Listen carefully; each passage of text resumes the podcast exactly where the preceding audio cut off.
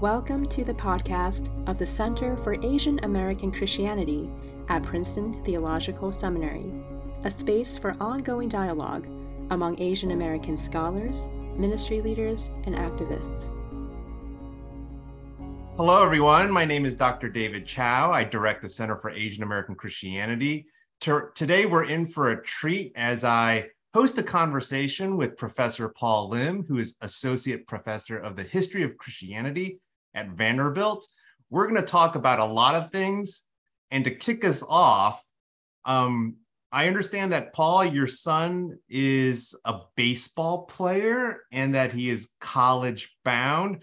I have a basketball player son who is interested in uh, you know playing basketball as long as possible. Tell me where where your son is at in terms of his baseball trajectory and his education. Yeah. So thank you, first of all, um, Dr. Chao, for this uh, invitation to join you in this very, very important and exciting uh, uh podcast. Thank you. Um, yeah. Um, and hello to everyone who's uh, tuning in. Uh, it's a great delight for me to connect uh, via this this particular um, medium um, with uh, the contrib- I mean supporters of Asian American Center at Princeton Seminary. Um, a place that I used to call home uh, between 95 That's and 97. right. So um, You're an alum. yeah, I am an alum. Uh, not not the best one, but I I own it. And and um, so anyhow, yeah. So um, let's see. So I was really I I was okay smart, but I myself was uh, quite athletic. Didn't always get the opportunity to do it because my family moved here when I was a junior. I mean, uh, finishing up middle school uh, from South Korea. My parents thought sports ain't gonna get you anything, so don't worry about it. So I went out for the baseball team at Yale as a Mhm. walk-on Mhm. back in 1986. Made the JV squad, freshman team, basically. There are so many guys who are trying out, all former high school players who wanted to, who weren't recruited, but they tried out. And that was about a year and a half of very aborted attempt at trying to play collegiate baseball. But I knew that I was good if I had better opportunities. I Mm. wondered what if, what if. And then the Lord allowed us to have one one child. Uh, his name Mhm. is Christian, and um, and he's a, currently a senior in high school, and he is a left-handed pitcher. Uh, a couple of weeks ago, we had an MLB uh, scouting director in our living room talking to us about what it might cost or what it might take for him uh, for our son to forego um, college attendance. He's currently um, he's officially admitted um, to Stanford University as a as a baseball player for class of 23, and he's really excited about the, Mm. the great great opportunity and delight that he has to do that. Mhm. So I think you know he's really uh, very excited to go. He has quite a number of friends, both in this year's draft as well as next year's. Uh, he has a couple of friends who were first to uh, round draft picks out of high school. So this is a world that he's been kind of swimming in. I guess as I look back, you know, um, how we started this journey was he was preternaturally athletic. He played football, basketball, baseball, and he swam. And then he Wow. narrowed down to football, swim, uh, football, swimming, and baseball throughout ninth grade. Uh-huh. And then after he made a verbal commitment in his beginning of his sophomore year, uh, I think his coaches encouraged him to focus on one sport. So then Mhm. he, because he was playing football, but he was playing like cornerback and so on, and you would have to, you know, complete your play with your shoulder, leading with your shoulder, you know, tackling people down or something like that. So, and he's a pitcher, so I think that wouldn't be uh, the best thing to do for your body and for your athletic prospects. So, uh, that's where we are, and I think you know I'm just really uh, excited. Uh, I don't I, I don't think I'm living my life vicariously through him. Mhm. I you know there are days when I wish that he didn't play actually because that way he can uh, go to a school like Stanford and, and get a great great education. But um, he seems really poised to go and um, do well, and I think you know it's like this. It seems to me. Um, I think in basketball we had well among the Asian American communities, uh, you know, Jeremy Lin was really big, and Linsanity and all that. I was at the Madison Square Garden watching him score, I don't know, a bunch of points while that Linsanity was actually happening. Wow. Um, but that's like few and far between. At NFL, you know, we've had some, you know, uh, Eugene Chung for the Patriots and a Yep. few others. Yep. There's a, a kicker for the Falcons, um, Kuhe Chun, who's doing really well, signed a Hmm. big contract. So I, you know, my morning uh, devotions are usually reading scriptures, praying, and then going right to ESPN.com. so I'm a sports junkie, right? So. um, so I I've always Uh. been really interested in how are Asian Americans doing in different arenas of sports. yeah. I think luckily for and thankfully for baseball, I mean one of the baseball, I mean one of if not the best, one of the top you know players right now. I guess the hottest one right now is Aaron Judge with 61 home runs, just you know tying or eclipsing you know Roger Maris's record. Yep. But you know the other guy is obviously Shohei Ohtani, and so Mhm. compared to let's say uh, Ichiro Suzuki, who's stoic and you know people didn't know what he was thinking, but he was a phenomenal player, but Yeah. somewhat unapproachable. Shohei Ohtani is a goofball. People love him. And I think, you know, there's a sort of a, a, a newer generation or this kind of newer era yeah. where you don't want to be overly idealistic and, you know, like over realized eschatology. But at the same time, I do sense somewhat thing, that things are just changing a little bit. So, Yeah. I mean, Ohtani being two-way guy, great pitcher, great hitter, and my son is pitcher. I mean, he's a left-handed pitcher, but I think he looks at guys like Ohtani, and there's also um, what is his name? He plays for the Cleveland Guardians. Uh, Steven Kwan, who's a second-generation Chinese American, as I believe, from the Bay Area.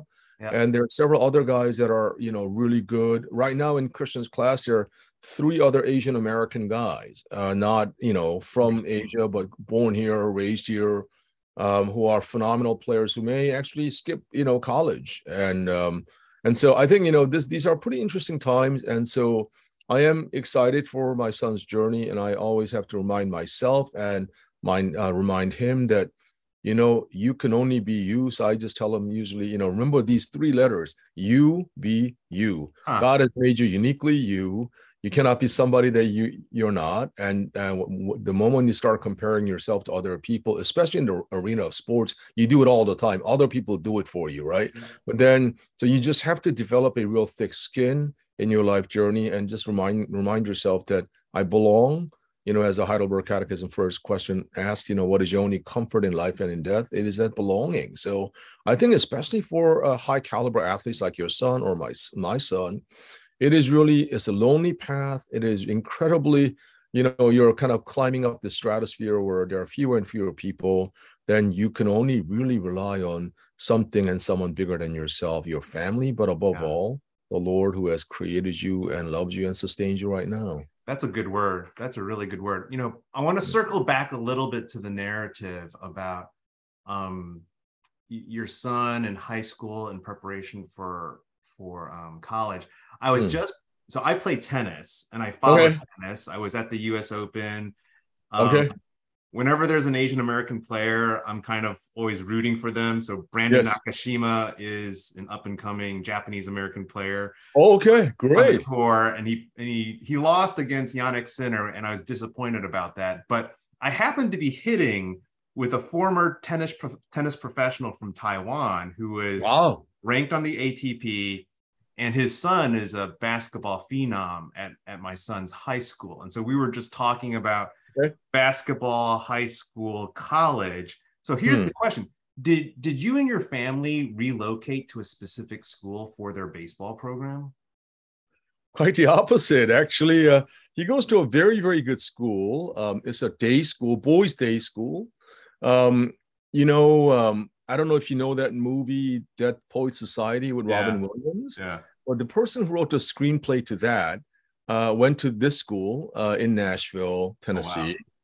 And it's a school that is really, I mean, there are three mottos are uh, gentleman, scholar, athlete. Hmm. And so athletically, they do well, but they're not known as like an athletic school. They do Hmm. well, but it's just this, you know, and and and there are different uh, there are different schools in different areas known for different sports. You know, there are definitely baseball schools in the area. Um, my son's school is not one of them. But I think, you know, we really wanted, because we kind of figured that he may be really good, um, we wanted him to go to a school that would offer the counterpunch or, you know, like counter perspective. Yeah. And that is real great emphasis on academics. And they are, I mean, when I look at the classes he's taking, yeah. you know, I'm a historian of early modern Europe, early modern England, Reformation, post Reformation. So I know that genre and, and period pretty well. And I'm often amazed at how much he's reading. I mean, he was reading you know, Ralph Ellison's The Invisible Man. And I was just teaching that in my graduate seminar in the study of religion just last week. And so wow. here's a high school student reading this stuff that I'm teaching to a group of doctoral students. Again, so I know we we I think we talked a lot about that option because I think for mm-hmm. some time our son did want to go to a school where baseball is kind of like king along with football. And mm-hmm. but um we just circumstances did not lead us to and the lord did not i mean like there you know schools interested in that possibility mm. and we were also interested but it just never really ultimately materialized. And i think again you know there are things in my life you know the pivot moments where it could have gone this way or that way but it, you know i stayed or you know i chose. And you just have to i think one cannot really live with you know deep regrets about a lot of things i think. And so we have zero regrets. I mean he's really had a terrific uh, mm. time at this school called Montgomery Bell Academy, uh, mm. more popularly known with the acronym of MBA, and he's just a great time. Yeah, yeah. So um, there are schools in Nashville called BA, Brentwood Academy, yeah. or CPA, Christ Presbyterian Academy, and then Montgomery. So you get a BA, and then you get an MBA, and then you become a CPA. So some yeah. people say, you know, in terms of your journey, you know, you get an undergrad degree, master's degree, so that you can become a certified public accountant. But that's just all kidding aside. So, but these are the three schools that are really uh, prominent in the area. Um, you know, private schools that are good at uh, athletics and you know good at academics. And of the three, I would put my son's school as the top in terms of academic pursuit. And they would the other two schools would agree that that is the case. Yeah. So the listener to our podcast may wonder why the heck are hmm. David and Paul talking about education, children, and sports. And that's because these are issues that Asian Americans think about. And, and, so I want to scope out a little bit. This morning, I was just mm-hmm. reading this special issue of Vulture magazine. They've got a, an entire uh, issue on at home in Asian America. And hmm. um, one of the authors, Chu, was talking about the mixed Asian metaphor and looking at the children, especially mm-hmm. biracial children, yeah, of, yeah, yeah. of of um of of parents. And I just think that talking about our children and the intergenerational framework is a really mm. important component to thinking about Asian America. And so this conversation that we've just had is directly relevant to the broader topic of Asian American life and mm. Asian American Christianity. And so, along that theme, something that you and I have been emailing about recently is simply mm. um, there are quite a few students, seminary students, uh, folks in their 20s that listen to this podcast. Mm. And uh, you and I are a little bit older in age. Uh, mm-hmm. And so we have some life experience in navigating institutional spaces, in navigating mm academic life, in reflecting upon our identity as Asian Americans in spaces yep. where we are racialized minorities. And mm so I want to kind of, for this next part of our conversation, think through some of what is some of this wisdom that you gained through life experience in navigating institutional and academic life as a racial minority, as an Asian American, as a Korean American. Um, mm. What kind of advice would you give to your younger self? Maybe that's the question we can open with. Yeah, thank you, Dr. Chao. That's a really um, a crucial question that opens up into multiple directions of, you know, forays of exploration in terms of how we approach this. Um, you know, I would say that um, a couple of things, and life is really about relationships. It seems to me, it's uh, you know, to put it more theologically, as we talked about, you know, you belonging to not to yourself ultimately, but to Christ, your Savior, who has loved mm you and given Himself up for you. mm So there is a re- immediate pre-existing relationality the moment we're born into this world. No one can come out of come into this world via autogenesis, right? I mean, you cannot just like will yourself into existence. So yeah. that means somebody was there prior to your being. So then when I think about my relationships, you know, first of all, it's my family, uh, my parents and siblings. But throughout my life, though, I've the Lord has been really gracious in giving me some real good friends in life. Um, so just last night, just less than, you know, 12 hours ago, I was hanging out with a dear, dear brother who is um, who spoke at Belmont University here in Nashville for their chapel. His name is well known to our uh, listeners. Um, Dr. Soong-Chan Rah, you know, oh, yes. prophetic lament and next evangelicalism. I've known Soong-Chan since we were since uh, about 2001 when I was just teaching my uh, starting my teaching journey at Gordon Conwell Seminary in Boston, and he had just planted a church in Cambridge, Mass. And we were, um, you know, I think there are there are types of friendships where you're always trying to kind of one up you know the other and and trying to show off like how smart how much smarter you are or how whatever he and i never got into that yeah and so and we were really um you know we were uh, each other's real big fans mm. you hmm. know and i think so having like a mutual admiration club with your friends so and if they happen to be of your particular um i mean in this case he and i are both um you know, uh, immigrants from South Korea. I think he mm came here much earlier than I did. And he and I are, in fact, about the same age, mm just a mm-hmm. few months apart. Yeah. So that age factor, experience factor, and above all, that sort of a desire to really get excited about each other's journey and be there. I think that really matters a lot. I think, you know, when I was younger, I used to think that it was more about just what I can get done and what I can publish, where I can speak, who I can network with but it was much more instrumental rather than covenantal and relational. Mm. So I would say that, you know, take the time to develop some deep, meaningful friendships um, that would actually have a long term consequence. You know, Nashville has changed a lot, but there aren't as many Asian Americans. Hmm. And, you know, uh, Dr. Rise moved from Chicago to uh, Pasadena, California to teach at Fuller recently. And he and I were talking about, you know, as we are getting uh, not, I mean, not younger, but you know, hopefully more mature. But you know, um, thinking a lot about those uh, significant relationships that really anchor us and sustain us. I would really say that to my younger self. And the other is um, much more self-consciously than I have, and that is to seek out mentors who get you right. And that's going to be a challenging thing because um, unless you are uh, in ministry or in uh, theological uh, spaces, uh, institutions where there are um, mentors, potential or actual, who get the narrative, uh, the the sort of a you know complicated narrative of Asian American identity, hybridity. I mean, I was um, so you know seek that out. I mean, I, I think you know for that reason alone, even there are certain schools that I would say, yeah, you should really think about that. I mean, I mm-hmm. would name, you know, yours and you know certain other spaces, you know, where um, you know there there would be um, the presence of mentors mm-hmm. who look like you, who have parents and grandparents and family narratives that are not so dissimilar to yours. Mm-hmm. That uh, that doesn't always mean that they'll immediately get you and want to befriend you and and and and kind of journey with you either, to be honest. Yeah. But um, but you know, there's a, perhaps a greater likelihood, and and and also I I found that um, I was teaching just the other day on, uh, and I was sharing with uh, this group of doctoral students. Uh, it's all uh, students of color actually this year uh, in this cohort. And I mentioned to them, the first year PhD students at Vanderbilt, and I said to them, look, um, there are th- two authors, um, well, three in fact, whose writings have impacted me tremendously. And they're neither Asian American or Asian, nor are they white or Anglo European. They're all African Americans.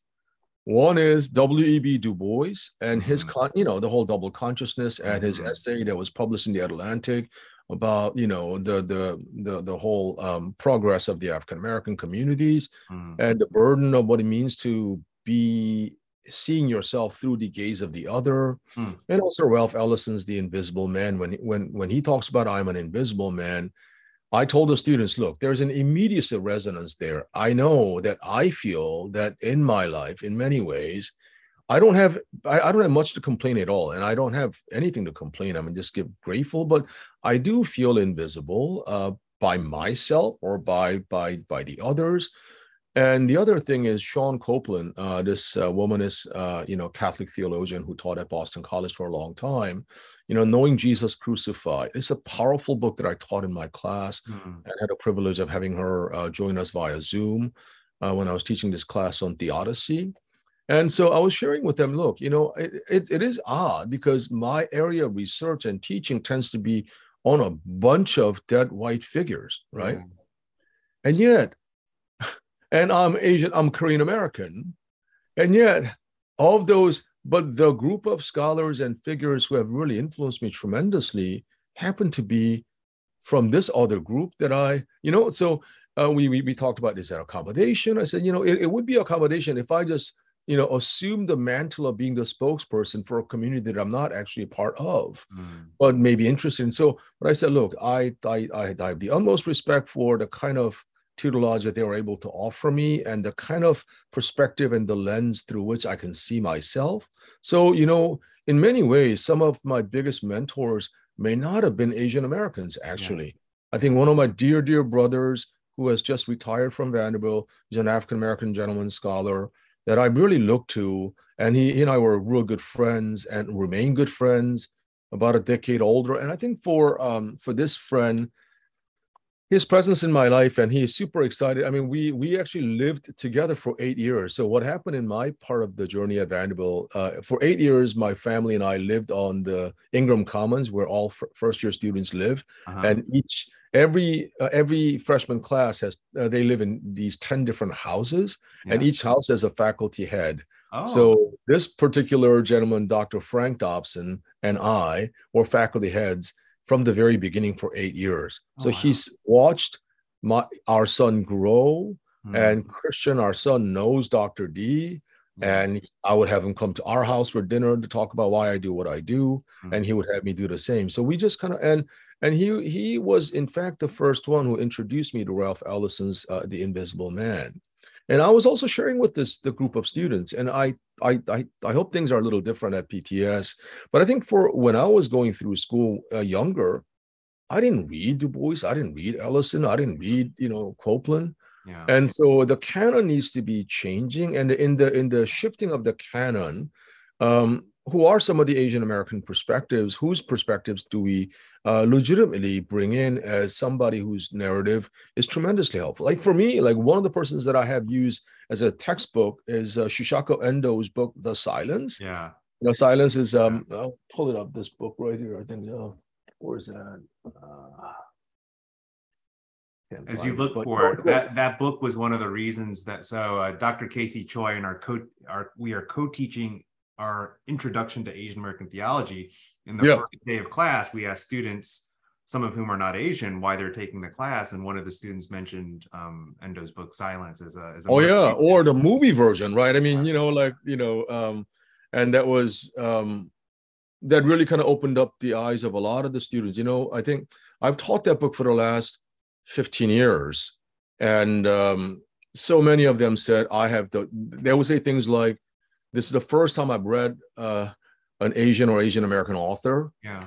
And some would say this is one of the best books that really shaped my thinking about God. I mean, Savior, self, and society. Hmm. And you know, so it's the list goes on. And there, you know, and there's this other book that, um, you know, what is that called? Yeah, it's uh, edited by uh, Rita Nakashima Brock. Oh, off the menu. You mentioned off the menu. Yes, yes. and, the, too, yeah. it's tremendous book, and and I I I don't know if if uh, Rita or or or uh, uh, would be surprised to hear that I'm a big fan of their work. But I, uh, again, I think there's all of these kind of potentially missed. I mean, maybe it's it's on me, um, but it's just that because I do kind of a Western you know history of christianity of the early modern period. I think some people assume that i don't have those interests. I, I really do but i just rarely have the kind of opportunity to really hit at it in terms mm-hmm. of expressing you know admiration. And but i you know i just just love I mean, first of all i love that title off the menu. Like you know there's mm-hmm. some things that are and i always tell students even uh, these days you know coming up with a syllabus is a political act right Yes.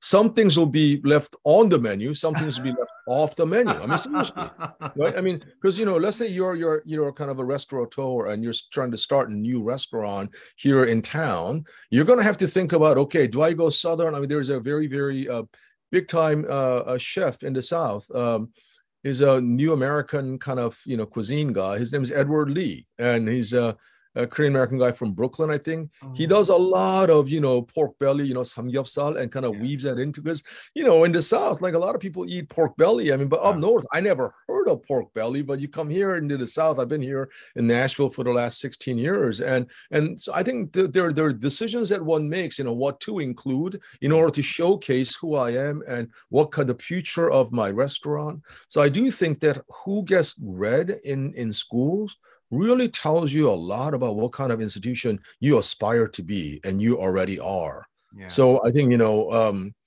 I I have found um, um, you know that book and also just Professor Lan's work as a long time kind of long long time standing uh, scholar in constructive theology, Asian feminist theology, and just all around such a great person. Absolutely. I wish I had an opportunity to get to have gotten to know her better. Yeah. I mean, she's now at Emory and I'm at Vanderbilt, and but I just really, I mean, so it is kind of the the incident, uh, incidental details of our uh, institutional context that sometimes make it possible, or our own particular areas of inquiry that may yeah. determine with whom I'll hang more. I mean, yeah. for example, we have right here uh, Dr. Choon-Leong Seow, who used to be yes. at yes. your you know, front yard, backyard, right. and he's been here. And and when I was at Princeton Seminary, I mean, just you know, he is such an such an esteemed figure. I didn't I didn't I, I didn't do uh, Hebrew Bible, so I didn't really know him that well. In fact, I don't think I've even like had the courage to speak to him. Yeah. So maybe if I could talk to my younger self again, I would say, you know what? People are people we all have to put you know our pant legs one leg at a time yeah you know they may be academic superstars but they're we're all mortal beings and so um you know i think one of the best things to do i, I i've been telling my students right now this year if you admire somebody's work um you know express that gratitude mm-hmm. because mm-hmm. scholars are shocked i mean i was talking to somebody um, you know, I won't name her, but she's a very well-known scholar, and um, I let her know recently that I really appreciated her work. Yeah, and she said to me, you know, I almost never hear that, and that really blew me away. You know what I mean? And and so we're all kind of, you know, I don't know about you, but I think a lot of academics, uh, at least myself, I feel like, you know, Rodney Dangerfield. You know, I get no respect around here. You yeah, know, and sure. so so that kind of and and to really express a genuine kind of human to human, especially in our context of COVID nineteen, you know, just to express our humanity and and uh, kind of desire for uh, you know just expressing how someone's work has you know impacted someone else's life journey. Yeah. and so I, I, I was telling these graduate students if you like somebody's work and if you have any questions don't ask me ask them email them. And and you know they may they may or may not get back to you but a lot of them do because yeah I don't know about you, but I, you know, I am flattered if somebody takes my work seriously. Recently, maybe about four or five months ago, somebody emailed me asking me about something I wrote 10 years ago from page 242. Like, what wow. did you mean by that? And I was like, yeah. whoa, I forgot what I wrote there. So I had to go look it up. And but well, I wanna I wanna jump into your work. Yeah, sure, of course, I, I also yeah. wanna um just kind of touch on the the mentorship, the friendship, the mentorships, uh, syllabi mm. menus as political acts. I think these are all broadly structures, structures yes. that shape kind of our tastes, our values, our orientation. And I yep. just want to give a shout out, as you mentioned, um, uh, Professor Kwok Lan, uh, Rita Nakashima Brock. Um, these are some of the, the leaders within PANAAWTM and ATSI, yes, Theological yes. Summer Institute. Yep. And I just want to say that if it weren't for the Asian Theological Summer Institute, it's uh, yes, uh, which is a mentoring program, and I yes. highly recommend it for doctoral students of Asian descent, especially when they're at the proposal stage. That that week long program was really instrumental because prior to that, I had never been in an intentional Asian or Asian American kind of formation group.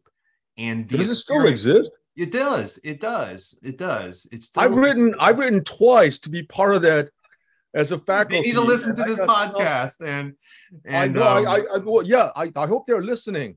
I'm ready to come. I'm Good. ready to come and do whatever I can because Absolutely. because I don't do Asian American discourses. Again, I think this is, you know, uh, so okay. Like while we're on the subject, so Yeah. Charles Long is an African American stu- uh, religious studies scholar who is really big in uh, in, in African American religious studies now. He taught for a long time at U Chicago, and we were reading his book Significations. And a couple of couple of the African American students in the class said, you know what, I you know this is, and they're all first year doctoral students. They're like, you know, we've read a lot of there's a canon of African American authors, and Long gets mentioned, but It's not usually read a lot. And so, and, and we wonder, and I think it is probably because he taught, you know, the sort of a, um, um, you know, this history of religions kind of a, a, a trend at U Chicago, which is very Germanic and German Yeah. influence. And so, though he's African American, now he's being rediscovered and really kind of That's you know, being read into, Yeah, yeah, yeah. reinscribed into what inscribed for the first time into the African American canon, you know, of religious studies. And I do think that we need to, among Asian Americans, we need to also like broaden the scope of like, okay, what exactly, who exactly counts as an Asian American scholar, Yep. right? And so Yep. I think my day-to-day experience has been really like pummeling me into realizing that I'm an Asian American. But then when I applied with things that are Asi- Asian American, and to hear that, like, uh, no, I mean, I think it's quite frankly, they had limited number of faculty who could do it, and they obviously deemed others to be much better qualified. And I'm glad. I mean, people like, you know, I don't want to, you know, Anne Joh is a great example. I think her work is fantastic. You Mhm. know, her work on Han has been as a career, like I, I get it intuitively, and I do think that in my kind of maturation process, I've come to really appreciate deeply the kind of contributions uh, that have made Jin Young Choi at, at Colgate Rochester Crozer Divinity School is dear friend who did her PhD here at Vandy with uh, Fernando Segovia. And she's another Mm. really formidable, formidable scholar that's really doing awesome work. So I'm really excited. And I, I think the, the Asian American Theological Guild itself is maturing. yes. I think you know, there have been kind of passing of the batons and but also the younger scholars that are coming up. I do I do wonder about, you know, um where will they be placed? I mean, that's a general kind of industry concern. I mean, it's not just uh, peculiar and endemic to Asian American communities, but just you know, I mean, I I I for one usually discourage prospective PhD students Yeah. from uh, applying. I said, you know, uh, fine if you cannot do anything else, right? I mean, this is a kind of advice that pastors used to give to these uh, prospective seminarians. You know, like please don't do don't do this unless you cannot think of anything else that you would rather do with your life. I would say the same thing. I think the kind of long gone are days of the sort of a quote unquote gentleman scholar in Mhm. Cambridge, England, you know, roaming the halls of the university library, looking at these antiquated books and writing a few things. Those those days are long gone. I mean, you know, I was so I think you know just a kind of much more concentrated and strategic counsel that you want to have before you end up applying to schools. Like, who are some of the scholars? What can I do? I usually tell students, you know what, with your PhD, you want to get three things, right? One, a degree. Two, a job. Yep. three a book right? I mean if you get that trifecta out of your phd experience you've done really really well. Of those and of the phd students i've had the privilege and pleasure of training uh two out of five uh have that. And and no three uh, two out of five. Um and that's really great uh but it's not that the other three are slackers. No they're trying there but you know once you start hit the ground running teaching at either secondary schools or so that's the other thing right? You know it used to be back in the day whatever that day was which i've never seen or known you know there will be time there were times i suppose where you could get a job if you came from a very top school. It wasn't that hard i mean but now it's like It's not no incredibly hard. And and so you're going to have to think about how will i i don't know just i mean I, I i tell students even with their dissertation proposals i said Yeah. you know what? Will this get you a job? Like when you're applying for a theological school or religious studies department or in, in in my case since i do history some cases you can do history. I mean i have a uh, just last uh, phd student who just finished during covid he's got a postdoc in the history department um at, you know at a history department that's great but like whatever you're like will this actually get you to be a very competitive applicant so i think you know wanna- it's- I, Mm, I want to yeah. I want to reserve maybe for a follow-up podcast conversation with you the the Yeah. job market because the job market is a specific um entry point into a broader discussion about the future of theological education, which you oh, of, of course, yes. So I want to I want to like circle back because I feel like that that could be a, a major conversation with respect to demographic trends of of migration of Asian people, especially of yep. the dying of the kind of institutional church, the role of religion in our society. So I, I hmm. want to jump into that maybe for a future one. I want to circle back to various threads you've given um, our audience, and I want to kind of put a sharper point to it. You've hmm. mentioned you're trained as a historian. Hmm. You read Western church history. Hmm. Uh, you, however, as a Korean immigrant, grew hmm. up in the Korean Korean American church. You yep. understand that experience, and I'm sure you're historicizing it as well, linking it to immigration and racialization. So you're you occupy this sort of I don't want to put words in your mouth, but perhaps in an, an ambivalent space where your profession, but your kind of existential experience. Um, I, I wonder how you navigate that. Uh, when I was at APARRI, uh, the Asian Pacific American Religion Research Initiative, this past July, I was yeah. so gratified for that space because I could talk with other administrators who are navigating yes.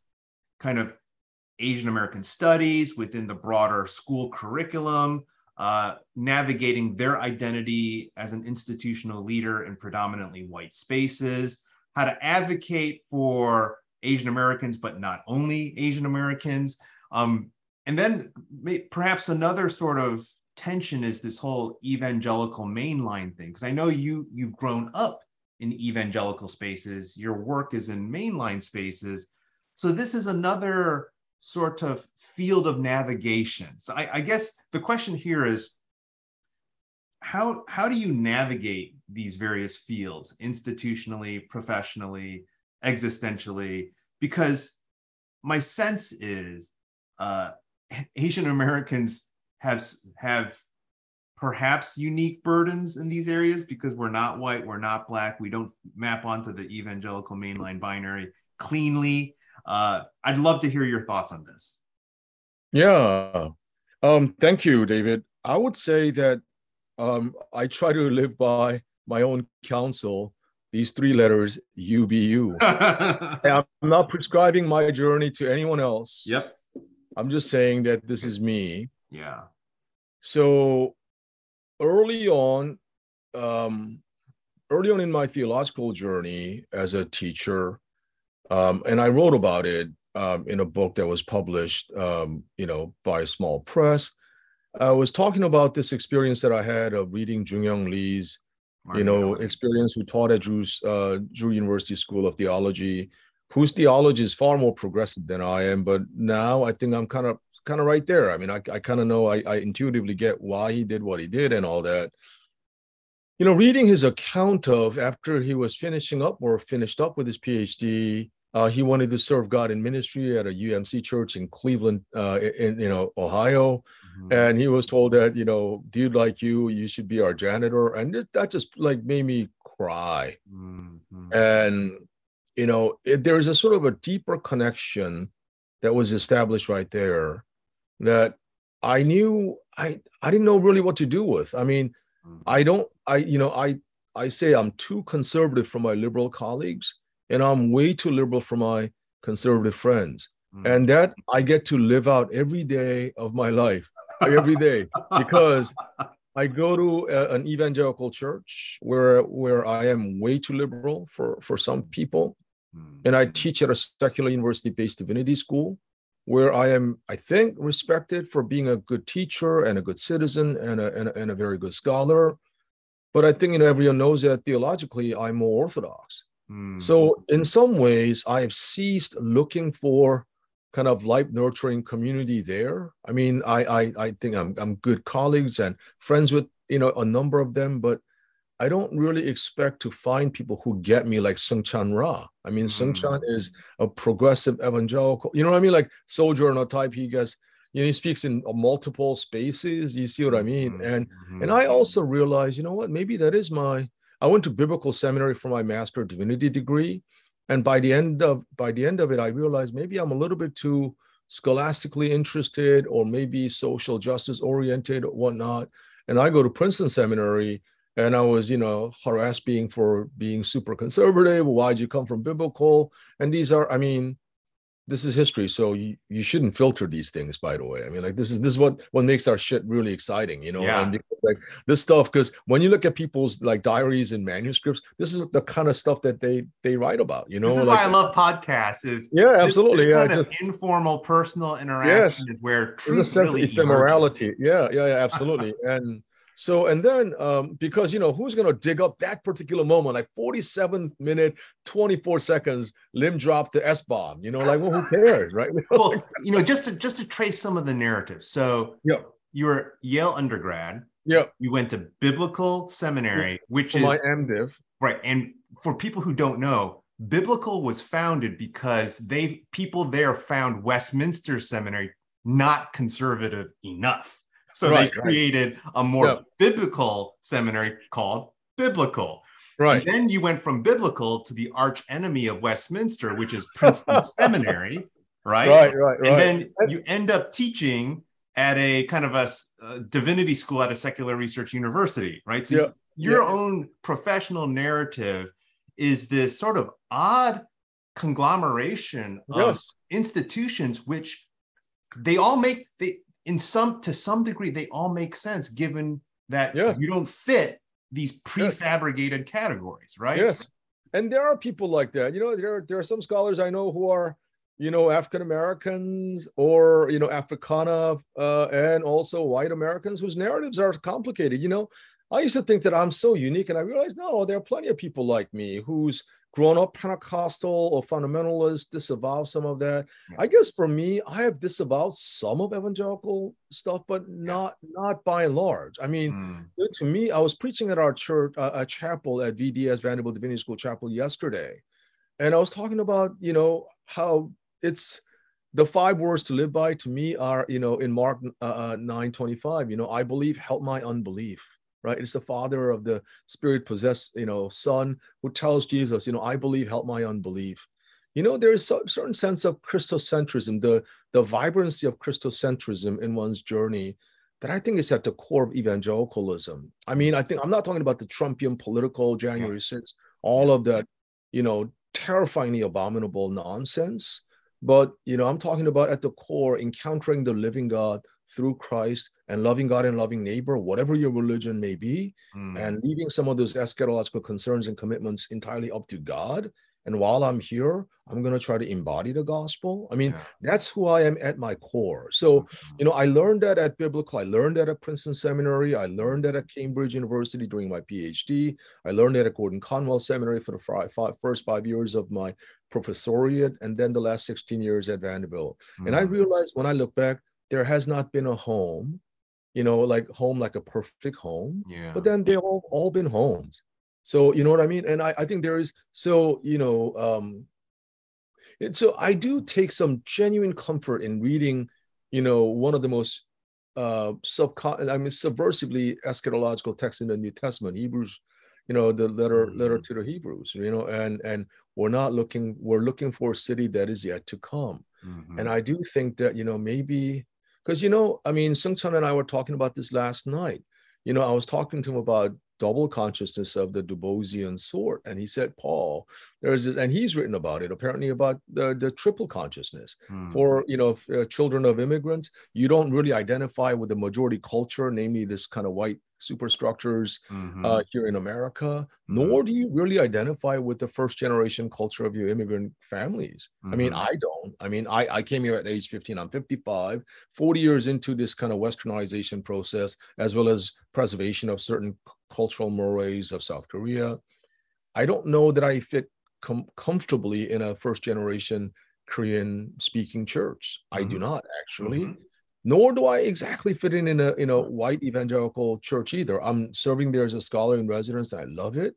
But there, there are levels of dissonance and resonance. I mean, that's there everywhere. You see what I mean? Like I'm going to Korea at the end of October. I'm really excited to kind of, you know, um, talk to some of the um, Korean American leaders and Korean leaders. Hmm. But I would also feel like, yeah, this is the country of my birth and my family's there, my parents are there, but I still feel like you know, my sister said something really funny. She said to me, you know, when you're in a taxi ride, do not talk much because your accent will give it away that you're not really from there. They may really take you for a ride. Now, this is about 20 years ago, but but you see what I mean. I think it's yeah. uh, so I've really I've looked for my home and I couldn't find it.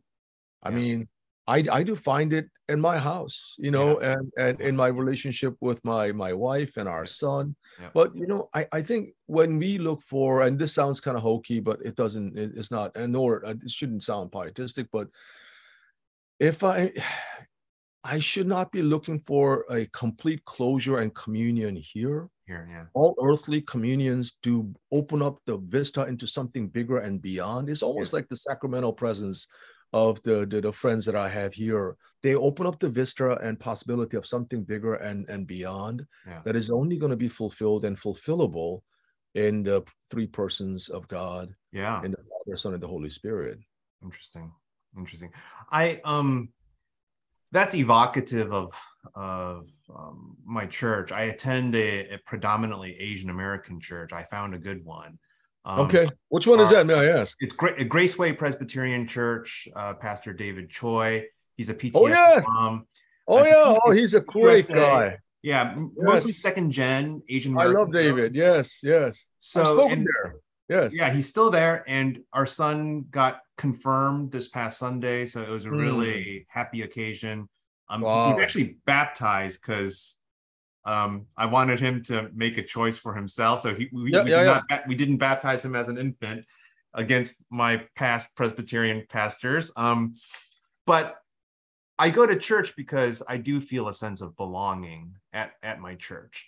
And this yes. is this is kind of my thoughts about the Asian American church more broadly. And I know as a historian, you're interested in uh, in perhaps developing a future project related to the history of the Asian yes. American Church. And you and I have talked very briefly about Yongnak Presbyterian yeah. Church in LA that you've done some research in. Yep. And this past June, I brought together some folks to jumpstart a more formal conversation in building mm. uh, a subfield called Asian American Church History. Oh, that's so beautiful. Fantastic. I, I, yeah. Well, thank you.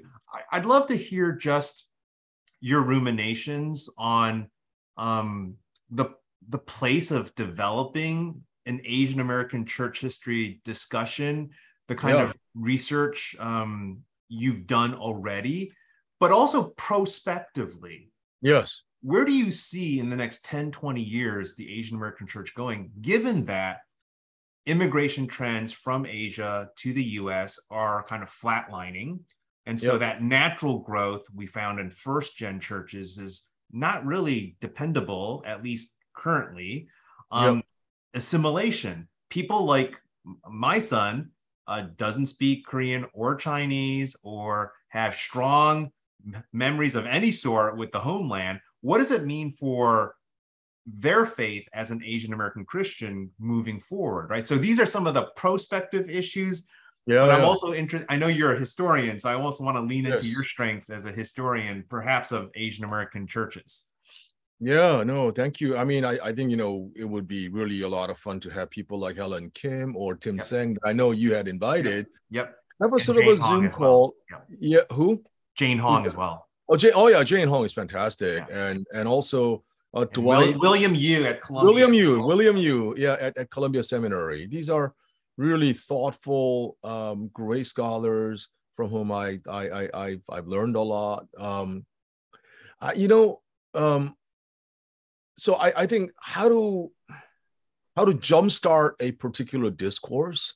So um, ethnography has not been a big part of his, history writing because history writing has always seen itself as talking about people who are no longer with us, yeah. that they're kind of uh, you know artifacts that they bequeath such as you know manuscripts or books or you know actual objects of devotion or piety that would help form the so you know i i i got going on uh, the Yongnak church project partly because i needed an excuse to go to a place where there are people who look like me more. And also i i realized that there there wasn't as much done um I thought, uh, well, I mean, wrongly or rightly, I'm not sure, but you know, it's the kind of congregational study or localized kind of um, study. Uh, okay, like I, I didn't know who else did what what I was interested in doing. Yep. And and I just kind of, I mean, I was gonna, you know, there is a very very well known,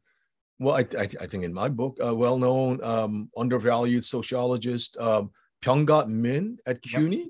Mm-hmm. Yeah, and and he's done a lot of good, great sociological work on Korean, you know, uh, Protestant communities or Catholic communities in the New York area. Again, I'm not trained. So at, at, earlier in my in my journey as a as a scholar, I wanted I had applied and didn't get it, but it was a Mellon um, Mellon New Direction Fellowships. So that'll uh, train uh, you know uh, people who are just just at the cusp of getting tenure to pivot to something some new field, and you can mm-hmm. kind of become more of a you know a double threat rather than you know triple threat i guess whatever you know but but um i i always thought that that would be a good good way to kind of get at this whole um studying these congregational cultures or like for example you know i am trained as an early modern english historian. That means uh, 17th century england. I am amazed at the kind of literary troves of literary stuff. Like you know commonplace notebooks or diaries that these people maybe so narcissistic left behind or like I, I'm, I'm i'm hoping that somebody will read it and study about it. In korean churches um, i mean because i am to be more particular i am interested in korean american presbytery i'm not as interested in korean christianity because there's a lot being done on it. Um, but korean american religiosity or christianity not so much. And so i'm i mean you know i'm I really should have gone to that thing that you convened actually, but I was really kind of knee deep with uh, up to my eyeball with my own writing, these Occidental projects, you know, so I couldn't go. I mean, not Occidental College where Jane Hong is, yeah, yeah, but Occidental as in like yeah. just Western stuff. So, um, but you know, if, if you ask me like why did I become interested in in Yongnak? Yongnak is a very prominent church. It actually gets you if you study Yongnak Presbyterian Church LA, it gets you back to Yongnak Seoul. So it there's already a sort of a a trans uh, trans-Pacific, transnational elements that you know people like uh, Dr. Helen Kim has done a marvelous job on.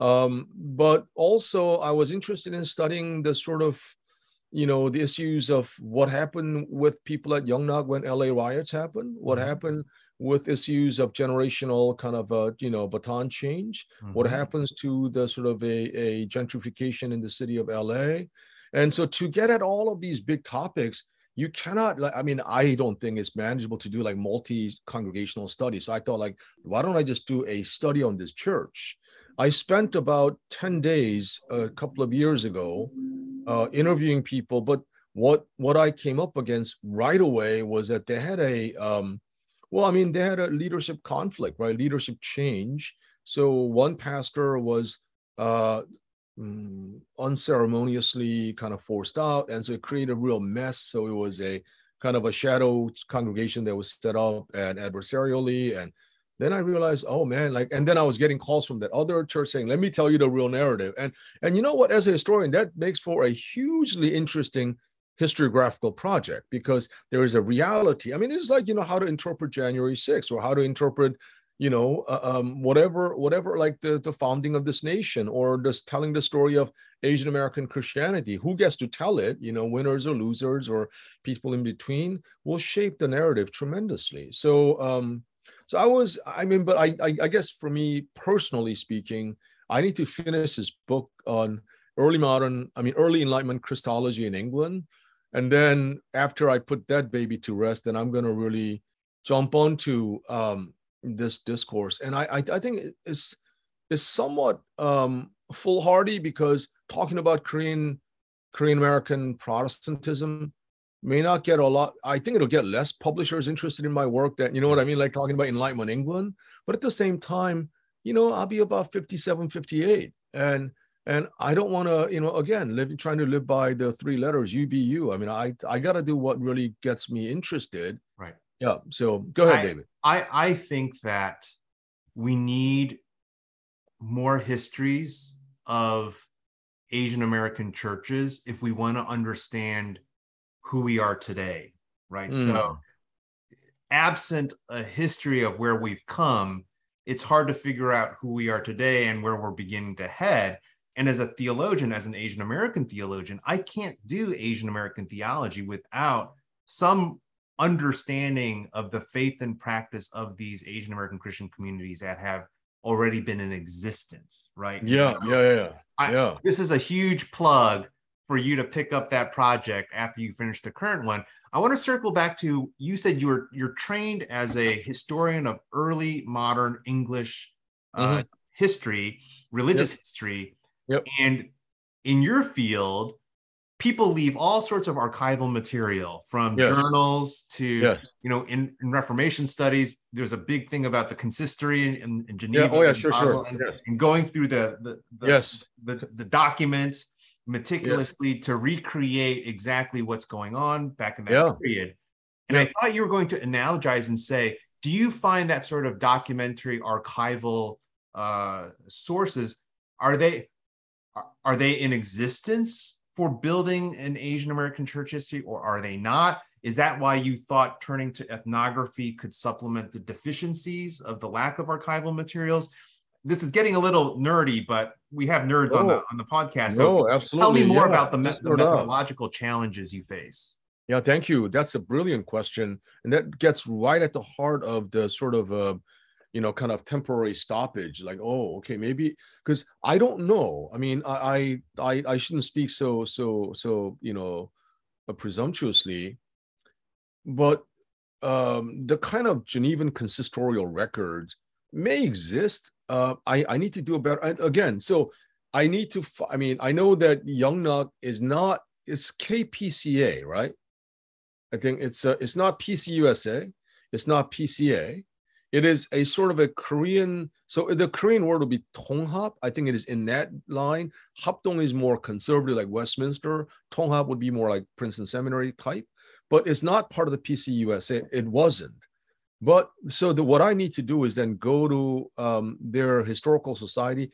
There may or may not be a historical society. So I think earlier point that you made, David, about the dwindling number of you know uh, trans oceanic migration from Korea or China, that means that there will be, I don't know where whether there will be less. Mm-hmm. I do think that there'll continue to be language specific, you know, mm-hmm. Mandarin, Cantonese, mm-hmm. you know, uh, Korean, um, and other Asian uh, variety of Asian language worship services. Mm-hmm. Um, I do think that, um, you know, I I'm just as a side note, I tell people, especially nowadays when we do most of our writing via email. So I said, you know, if you're if you want past, if you want future generations to study your thought and your activities, make sure you download your emails, print them out, leave it somewhere. I yeah. mean, like seriously, like if, if you uh, if you don't have such ambitions or laudable desires or whatever, then just forget it. I mean, because uh, unless I'm able to access, this is it, right? I mean, like so there are lots of these older you know, um, septo and octogenarian Korean Americans at, you know, Yongnak Church, that unless I actually talk to them individually, and which I mean, it'll, let's say um, one day I talked to about three, no, five people, and yeah. I was exhausted, right? Yeah. Yeah. So then, I mean, how many people can I talk? So I would have to basically do it during my sabbatical where I just live there and talk to, and, and I think it's a very worthy project. Actually, it is sort of a, a a, uh, uh, uh, anthropology of Christianity kind of project that is ethnographically based. Well, and on this yeah. point, I yeah. just applied for a Louisville Institute research grant on hmm. first first generation East Asian American Christians. The oral history project um, oh wow highlights native language interviews Yes. And I had oh, LA wow. on my mind. So I might circle back to you and see. oh, let's could, do it, brother. Yeah, no, absolutely. We could. I'm, yeah, I'm able to conduct interviews in Korean. So I'm bilingual, so it's bicultural. So, but I, I, I felt that. So again, as a historian, I know people's biases will come out. I mean, that's part of the beautiful thing about this whole talking to people because, you know, I mean, we have enemies, we have friends, we have, I mean, like consistorial records yeah, that's what they're all about. I mean, you think they're talking about some highfalutin Presbyterian theology? Yeah, applied. Yeah, applied. But they're talking about why you're naming your dogs, like why you keep naming your kids like, you know, Dennis, or like there are these kind of prohibited names by the Genevan authorities because you cannot name your kids in the Catholic way anymore. And then, and then, you know, people weren't saying their, you know, you know, like the Lord's Paternoster, so uh, our, our, you know, the Lord's Prayer, and and they weren't coming to church. So then the the the punishment was, you know, go home and and say the Lord's Prayer five times or something like very, very much more quotidian rather than super disciplinarian right so so when you learn about the everyday reality of you know 16th century geneva you learn more and so to me as a korean american what is tragic to me is that these are this is a presbyterian church in la right now. I may be able to find more about life of presbyterian pres- reform context in 500 years ago in switzerland. And so i so you know what? If you don't have if you don't and let me just be very blunt. If you don't ha- if you don't have people talking about your shit like your stuff yeah. it disappears. Yeah. It disappears. And so i was really grateful for the uh, jeremy lin the movie that came out like you know a few months ago i was really excited i mean i haven't gotten around to seeing it but you know there's a there's a real important kind of aspect to chronicling our human endeavors and our mm-hmm. efforts so that for the sake of posterity not not to be uber narcissistic but that's what history is, right? History mm-hmm. is bequeathing for posterity or for oneself the record of one's life journey.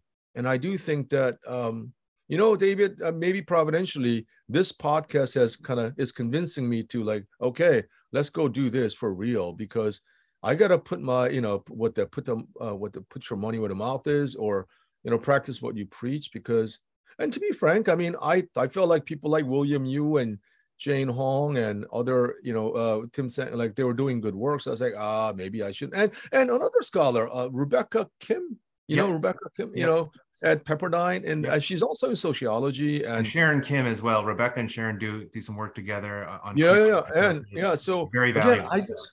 I just felt like as a deeply insecure Korean American guy, I didn't want to try like so I, I always wanted to like travel uh, in a territory where no one's done work so yeah. like what I'm working on, it's kind of been worked on, but I feel really confident. Like when I think about embarking on this project on Yongnak Church, I feel utterly and absolutely like vulnerable, naked, exposed, like an imposter. And yeah. you know, if you're approaching 60 years old, you don't want to feel like an imposter. Yeah. You don't want to start something new. But, but I also feel like maybe maybe there's a way. And and so I'm hoping and praying about how um how the next phase of my academic journey, which by the way, by academic, you know, doesn't mean that it's only about scholarly pursuit. It's also about life of faith. I mean, if you're yeah. studying a life of a church, how can you not be yep. interested in, or at least like notionally interested in yep. the life of piety? And and and so I think you know that's that would be, I, I think, you know, um, if I'm granted more sufficient years to embark on a new research project, um, I think that would be something that yeah, you know, and and then I thought, and, and I'm so glad to hear that you got you applied for Louisville uh, uh, Institute grant because mm-hmm. I just didn't know. I mean, I I thought about applying for some funding through the Korea Foundation, but then yeah. the Korea Foundation may look askance at at projects that are Christianity based because. Yeah. you know, you. they may care more about Buddhism or like whatever. And I was mm-hmm. like, so I never really got off the ground, if you know what I mean. Like I was like, mm-hmm. because I have all these other projects that would keep me ground, uh, grounded in the sort of a, you know, um, Western church history of 17th and 18th century, you know, Europe. So I just, but then it's not that I don't care about that at all. No, I do care about that. But then this other, this other part, this Yongnak thing, and I think I will really just do it on Yongnak, just like one church mm-hmm. and just write something and mm-hmm. then get going. I think because I do think that, like, for example, if one were to do a book on like Korean American Presbyterianism, that would be a huge thing, right? Because yeah. you got to take into like the Princeton Seminary crowd, Westminster Seminary crowd, Trinity, you know, like all over. Right? You got to yeah. cover. So it's going to be a really Herculean effort. But I think starting small with with a with a mega church in LA might might might be the way to go go about that. If one of the benefits of this podcast is to mm. rekindle your interest in yes. writing this yes. specific ethnographically oral history kind of hist- historical interpretation of Yongnak, then I will have counted this podcast a success.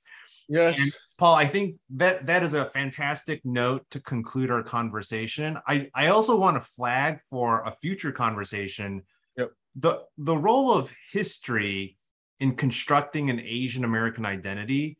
I think yeah. uh, folks like Jay Caspian Kang, in some of his writings, in his book, The Loneliest American, he really complicates this notion that we can even have a coherent conversation about Asian Americans as a group because our histories are just so disparate. And I think mm-hmm. it's it's noticeable that as a historian, you were training your sights on Korean American churches, right? So you weren't making the pan-ethnic move. You were you were staying within the Korean American lane, so to speak. I want to yes. pick that up for a future. I'm sure I've just provoked your thoughts, but I just want to thank you because I was just looking up. I never heard of a guy named Jay Caspian Kang. I was like, I know it's a great name. A cool name. it's a very cool name, and he's a he's a very provocative voice. He's got a great podcast along with um, some other folks, um, Tammy Tammy Kim, uh, Andy Liu, who was previously on, and Andy Liu is a big Jeremy Lin fan, um, and Jane and Andy love talking about sports and Asian Americans as well. But we'll save that for another one. Paul, Let's thank you so it. much for your time and just sharing your wisdom, your experience, and your faith with me and my audience. Yeah, no, thank you. It's been a great privilege and delight. Thanks for inviting me, and I'm so glad that we could connect. Awesome. We here at the Center for Asian American Christianity at Princeton Theological Seminary invite you to join in the ongoing dialogue on Asian American faith, identity, social engagement, and ministry through our newsletter, blog, and upcoming conferences at ltiaa.com.